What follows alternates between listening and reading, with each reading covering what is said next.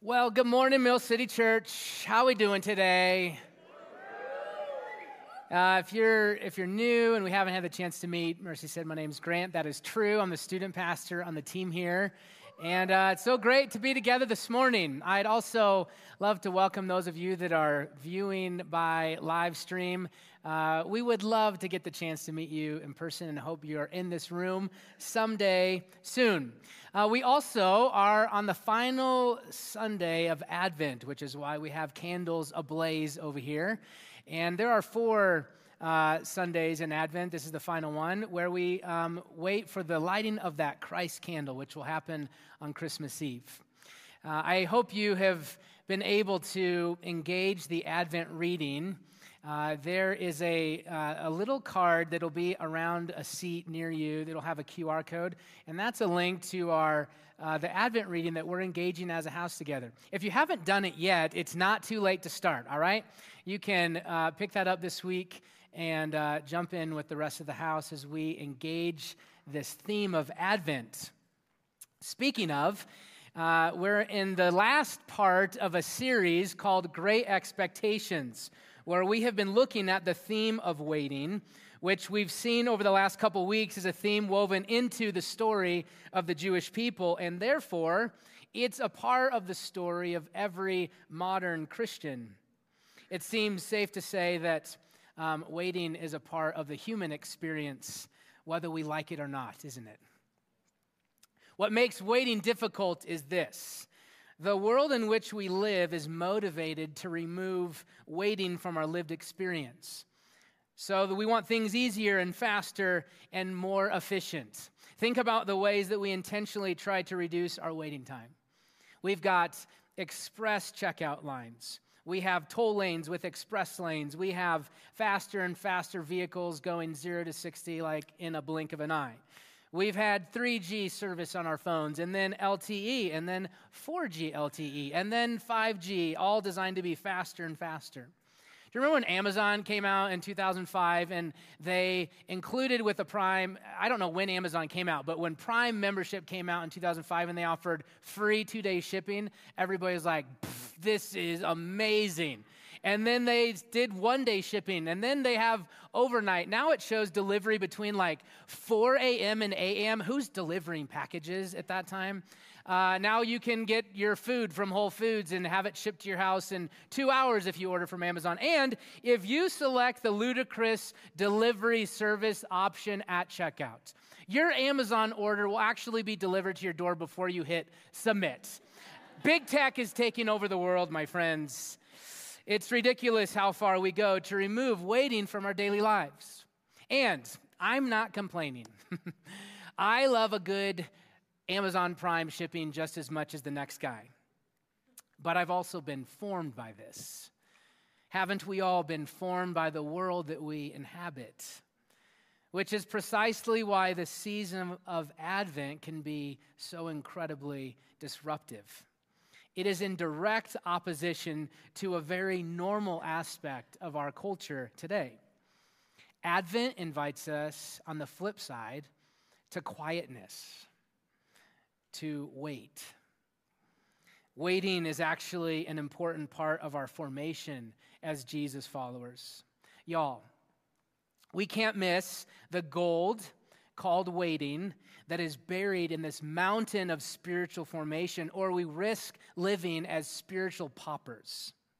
So, this morning, I want to take some time and talk about the manner in which waiting increases our capacity, the capacity of our souls, allowing us to experience more of God's goodness. Are you with me? Okay, let me introduce you, those of you that are relatively new.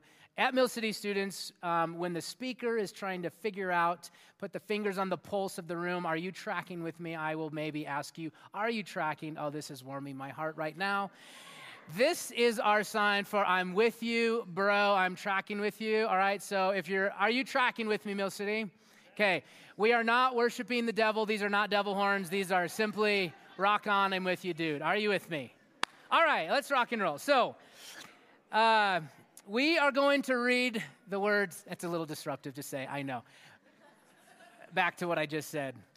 My mom may be listening to this right now, and I do that for you, mom, just to make everybody know that we're clear on what this means. We're going to read a lengthy quote from Augustine or Augustine. I may refer to him both ways over the course of this talk. It's the same person. You say Augustine, I say Augustine, or vice versa. And you're going to have to wait to get to the punchline to the end. It's fitting, all right? So follow along from the good man, Saint Augustine. The entire life of a good Christian is, in fact, an exercise of holy desire. You do not yet see what you long for but the very act of desiring prepares you so that when he comes, you may see and be utterly satisfied. Suppose you're going to fill some holder or container, and you know you will be given a large amount. Then you set about stretching your sack or wineskin or whatever it is. Why? Because you know the quantity you will have to put in it, and your eyes tell you there's not enough room. By stretching it, therefore, you increase the capacity of the sack. And this is how God deals with us. Get this. Simply by making us wait, He increases our desire, which in turn enlarges the capacity of our soul, making it able to receive what is to be given to us. So, my brethren, let us continue to desire, for we shall be filled. Waiting increases the capacity of our soul allowing us to experience more of God's goodness. Now, when we have a culture that values speed and efficiency and minimization of pain and suffering, you can see where the value of waiting will be as welcomed as a dip in a cold pool on a 25 degree winter day. Ain't nobody want to do that. The two are actually in opposition. And because we're influenced by this cultural narrative, it's helpful to name that and also consider an alternative perspective from the biblical narrative. So, Augustine would actually agree with the cultural narrative in that it is a good thing to long for a worthy desire to be fulfilled. He would agree with that. These may be areas like waiting for relief from a physical ailment, waiting for your desired job, waiting for a promotion, waiting for resolution of conflict with a close friend or family member, waiting for a spouse, or waiting for a spouse to make gains in his or her emotional maturity, waiting for the conception of a child or the return of a wayward child Perhaps you're waiting for the end of life for yourself or for someone else. Augustine would agree with the desire for fulfilled longings, but he then would disagree with the haste made to realize fulfillment of the desire. Not only would Augustine ascribe dignity and worth to the process of waiting, but he would also offer that God is indeed at work in the waiting. So we hear echoes of Augustine's writing from antiquity in a modern uh, Swiss American psychiatrist, the late Elisabeth Kubler Ross. She was an expert in grief. She's actually the, the brilliant mind that brought to us the five stages of grief theory. Listen to what she says and hear the echoes of Augustine in her words. The most beautiful people we have known are those who have known defeat, known struggle, suffering, known loss, and have found their way out of the depths.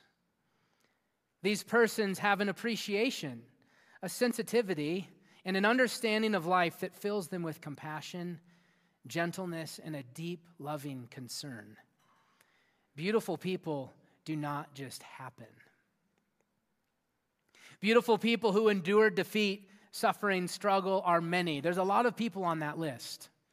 But sadly, there's not as many people on that list as there is the list of people who endured, who experienced suffering, loss, whatever, and they decided to check out, to quit, to parachute out of the problem. Think about the beautiful people on this list, the people that struggled and waited, people like Vincent van Gogh only sold one painting in his life. Oprah She gave birth to a child at 14 years old, and then the child died. Abraham Lincoln's failures are well documented. Frederick Douglass, born into slavery, violence, and separation from his parents. Moses killed a man, fled to the wilderness. He was called to public speaking, and he had a speech problem. Queen Esther, living as an orphan, she was removed from her home and she faced execution. King David, the list goes on and on and on. And I read this, and it all makes sense to me and I don't like it one bit. Wouldn't we all like to become beautiful people on this list by the snap of a finger or the waving of a wand or the recitation of a simple prayer? I actually feel more akin to Miss Veruca Salt from one of the world's most disturbing horror movies of all time Willy Wonka and the Chocolate Factory where she says, I want it now, Daddy. That's how I feel about becoming a beautiful person. Like, just give it to me now. I'll take it now. Right? Is this not the human condition, everybody? This is what pastor and author John Ortberg says. Biblically, waiting is not something, is not just something we have to do until we get what we want. Waiting is part of the process of becoming what God wants us to be. Darn it. Back to Augustine, there are some additional things going on when we wait.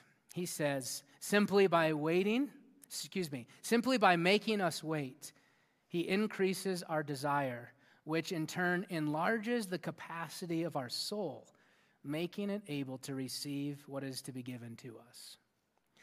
I want you to look at these three examples of something that enhances the moment of fulfillment on the other side of our waiting. Look at these three examples. First of all, fasting. You heard Mercy just a second ago give a, a glowing plug for fasting, uh, 21 days of prayer and fasting that are right around the corner. If you have not been, you should come. Here's why. Uh, this is a spiritual exercise that I guarantee you you will hate and you will love at the same time. I hear Aaron, you're going to hear those words out of Pastor Aaron's mouth this season. I almost guarantee it. He has a love hate relationship with fasting, as do most people. And it will also strengthen something inside of you. We'd love to have you a part of this uh, for your sake and for the sake of the house. When we do fast, when I fast for a meal, I kind of am aware of it. Uh, when I fast for a day, I'm ready to eat the next day. When I fast for a week, I salivate at the mention of food and anticipate my next meal with the, the desire of a starving animal. A few years ago, Nicole and I uh, took part in a sugar fast for the month of October. No natural or artificial sugars, which includes fruit. We couldn't eat fruit, which we love. And um, Nicole and I um, we didn't do this for spiritual reasons, otherwise, I wouldn't be telling you about it lest I lose my reward in heaven, all right? we, we did this for health reasons and to maintain our mom and dad bod physiques, okay? Um, and we often look back on this month long sugar fast and we talk about the moment that we ate a grape for the first time. We ate it like an apple, like a little nibble here and turn it around and a little nibble there. And it was as if the world of viticulture had brought to me the world's most delicious grape and put it on a plate in front of me. It was amazingly delicious, as if all the receptors in my tongue took in every atom of delicious flavor that that grape had to offer. It was as if that was the most delicious grape in the world. Was it? No, probably not. It was a Sprout special that we had in our fridge. But you know what happened? Over the course of my waiting, my capacity to enjoy and delight in fruit was actually expanded, causing me to delight in this to a degree that I would not have known had I not waited. Do you see where we're going with this? Another timely example consider Christmas presents. As I'm preparing for this message in my basement just uh, two weeks ago, I'm sitting in my office. I have French doors over here with glass to let in some natural sunlight. And my daughter Adassa comes bounding down the stairs and she walks over to the Christmas tree, stops dead in her tracks, looks underneath the tree, turns back around, runs up to the foot of the stairs, and she's like, Gus, there's presents under the tree and Garrison comes bounding down the stairs and he throws himself on his belly and he's just sitting at the base of the tree like this, imagining what could be. The anticipation of opening those gifts. The way that he has to wait now, torture, torturingly long weeks to discover what is happening in that package is actually enhancing the experience for my son and my daughter. Imagine the difference between waking our kids up in the middle of um, one slow summer break day and we had thrown up a tree while they were sleeping and wrapped some presents and put them under there and we said hey we want to show you guys something. Come open these presents. And they open them like oh my gosh thank you. I wasn't expecting this. And then they go on with their day maybe play with their new thing. How different is it when you have to anticipate for weeks what could be in that package? And the moment of opening them is pure euphoria. As a youth worker myself and a parent, a word to fellow parents and youth workers. I discovered some interesting brain science recently that actually um, proves this point that Augustine made centuries ago. The brain science is this that the adolescent brain when the thought of an interesting activity or an adventure or even some shady shenanigans comes across their opportunity uh, in their life, there is an amount of of endorphins and dopamine that is released into their body that actually oftentimes is more, more euphoric than the actual event itself. What that means is when our children uh, who are in the adolescent stage of development think about something exciting or anticipate an amazing moment or memory with friends, that will actually be more impressionable and uh, it will do more to their development than the actual event itself. It's as if what Augustine said was true that their souls are being enlarged and stretched through anticipation. So I say, like, thank goodness my wife has a value in wrapping presents and getting them out early. I say uh, to parents who are doing that, and step parents and grandparents and whoever, stay the course, mom and dad. There's actually spiritual formation happening when you make your kids wait for something. Whether it's a vacation or a present, is it annoying to parents? Heck yes, it is. But it's actually doing something in your child's soul, right out of a page of Augustine's teaching. Finally, if you have your Bible, will you turn to Luke chapter 2, where we are going to look at the story of Jesus' birth?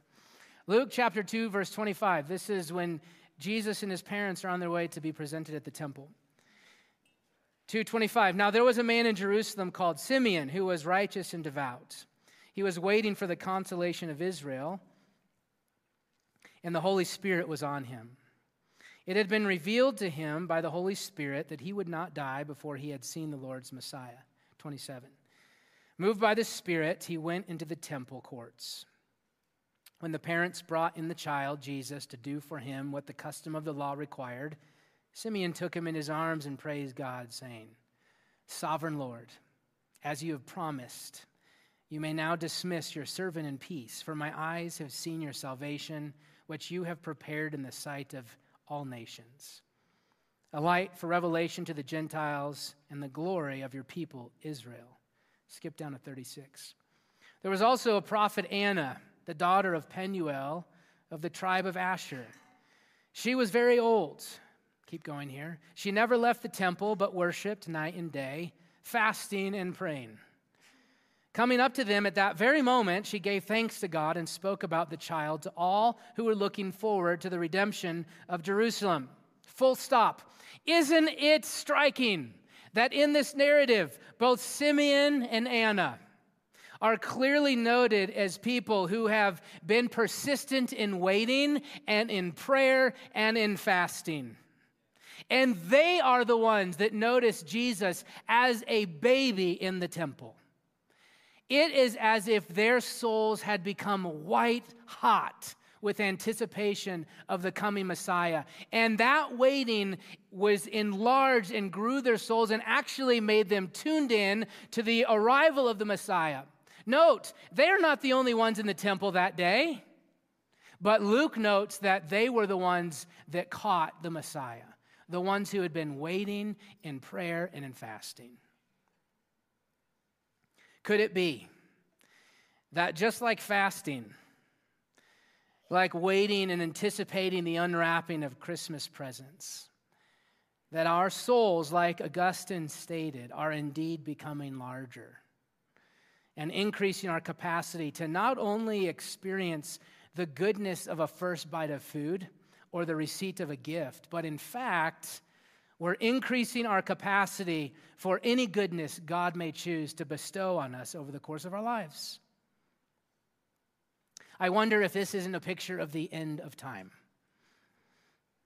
where we've experienced the beauty of life in God's great creation, but we've also experienced the devastating effects of sin and brokenness over the course of our lives, much of which scars us permanently.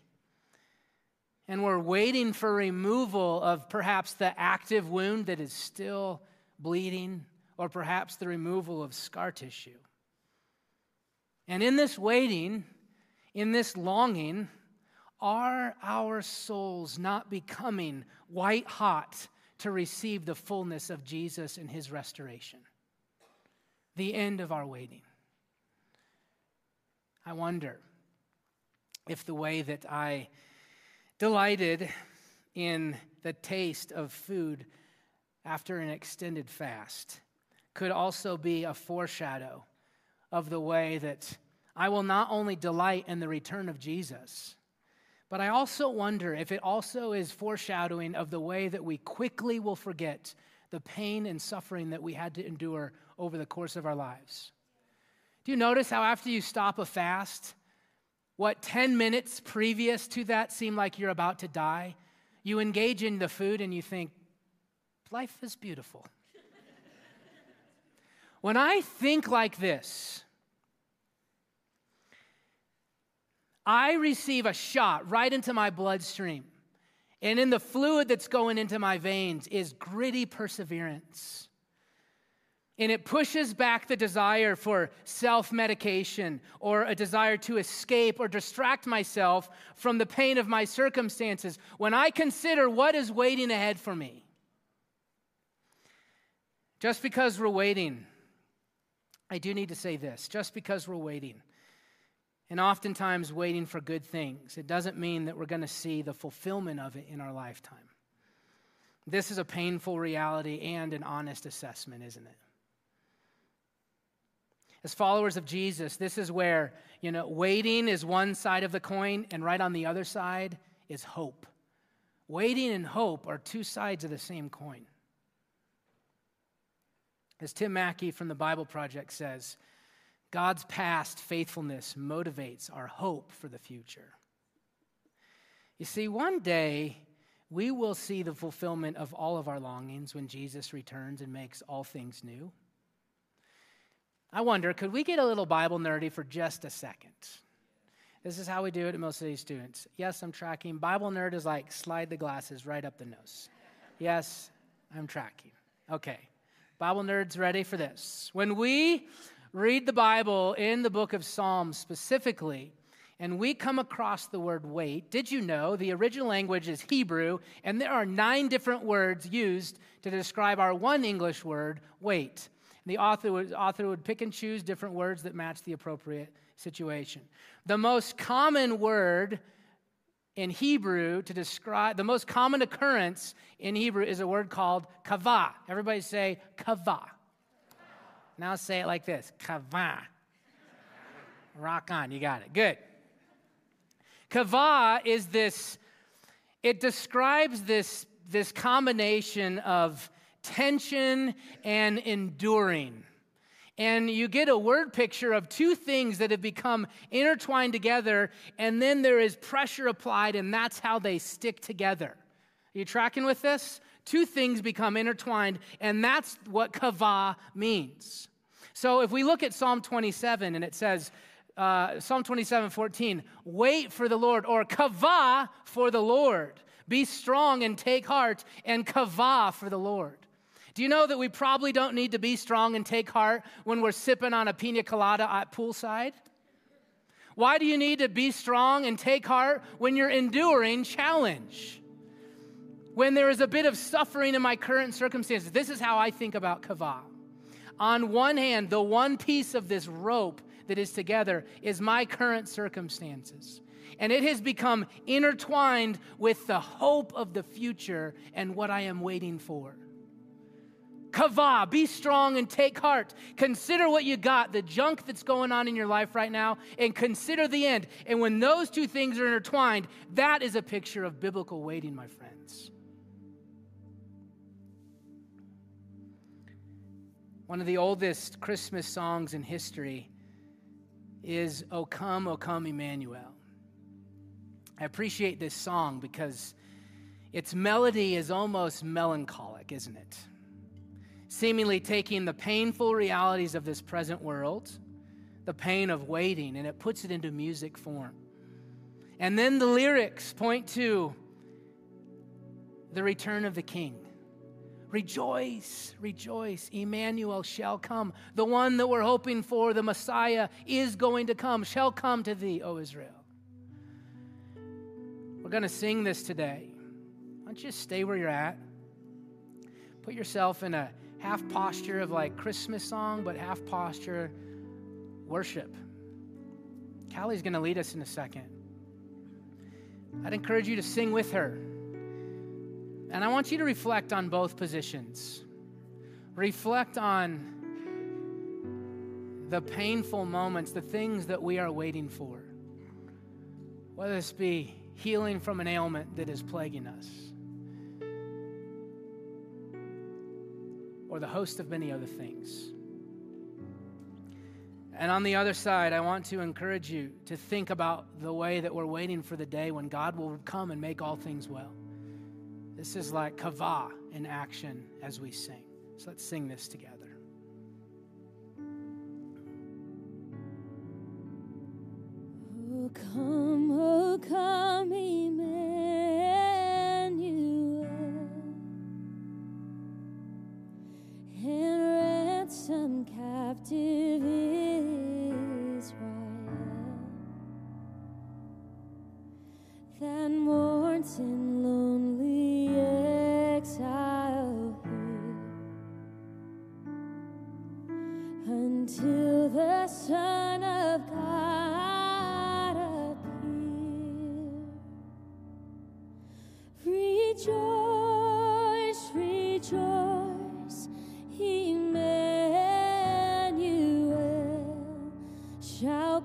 Come to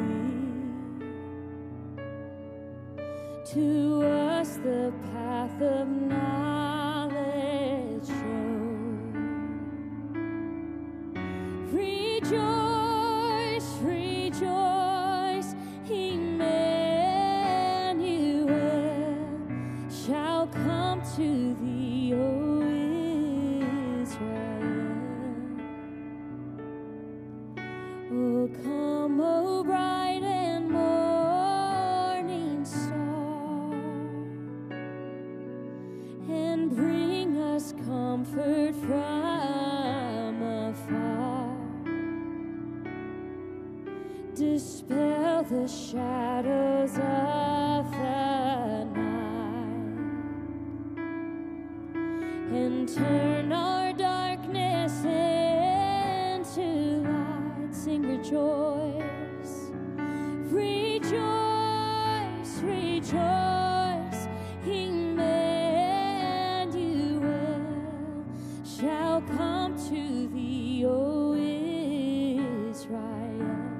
sing, rejoice one more time.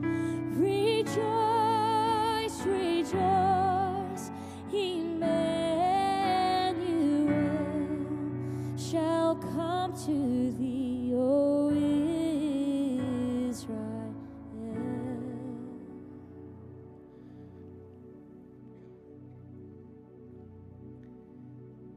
Can you feel the tension of the melody and the lyrics there. Longing, enduring, waiting, hoping, qavah. Emmanuel shall come. God with us will be with us. Let that be so. Waiting and hoping are inseparable in the Christian story. As we close this morning, I invite you to consider something.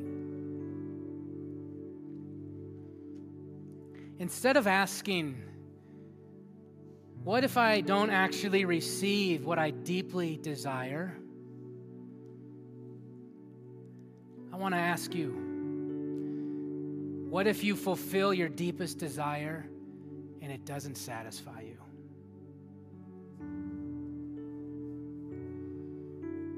If you're longing for something today, why not consider hoping in something beyond yourself? Why not consider putting Jesus at the top of the focus of your waiting? I know this can feel precarious to some if you're not familiar with church or the faith thing in general. This can feel precarious.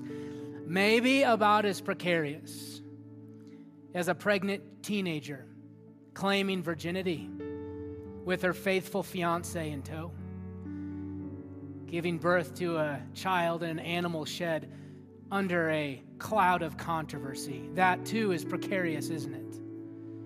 But the way that God looked after Joseph and Mary and Jesus in that precarious moment is the same way that He will look after you if you're willing to take a step and cross the line of faith. Some of you might be ready to make that decision today. What that means is you're now going to live your life in pursuit of Jesus in His way of life. If that's you, right now, under your breath, you can say, Jesus, I give you my life. And this will begin your journey of faith. For others of us, this is another week to engage where God is leading us as a church in the uncomfortable space of waiting, knowing that God is indeed at work, expanding the capacity of our souls. May we stick with it as we engage this week. Let's pray. Heavenly Father, your willingness to separate yourself from your Son for a season was so generous. Marcus said it in our prayer this morning before these gatherings today. You did not have to come, Jesus. You didn't have to do it, and yet you did it anyways. And Lord Jesus, we cannot wait for the day when you will come again and make all things new. We cannot wait till you remove every tear, every bit of wounding, every painful part of our story. We cannot wait till you satisfy every longing inside of us. And we say with faith this morning, will you help us wait appropriately? Will you give us courage to endure? Will you give us steadfastness to not with, withdraw from difficult circumstances in search of relief? Will you help us receive all that you have for us in the waiting?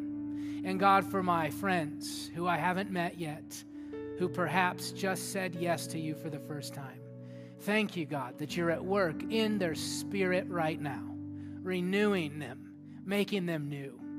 We celebrate that and we thank you for what you're doing. In Jesus' name, amen.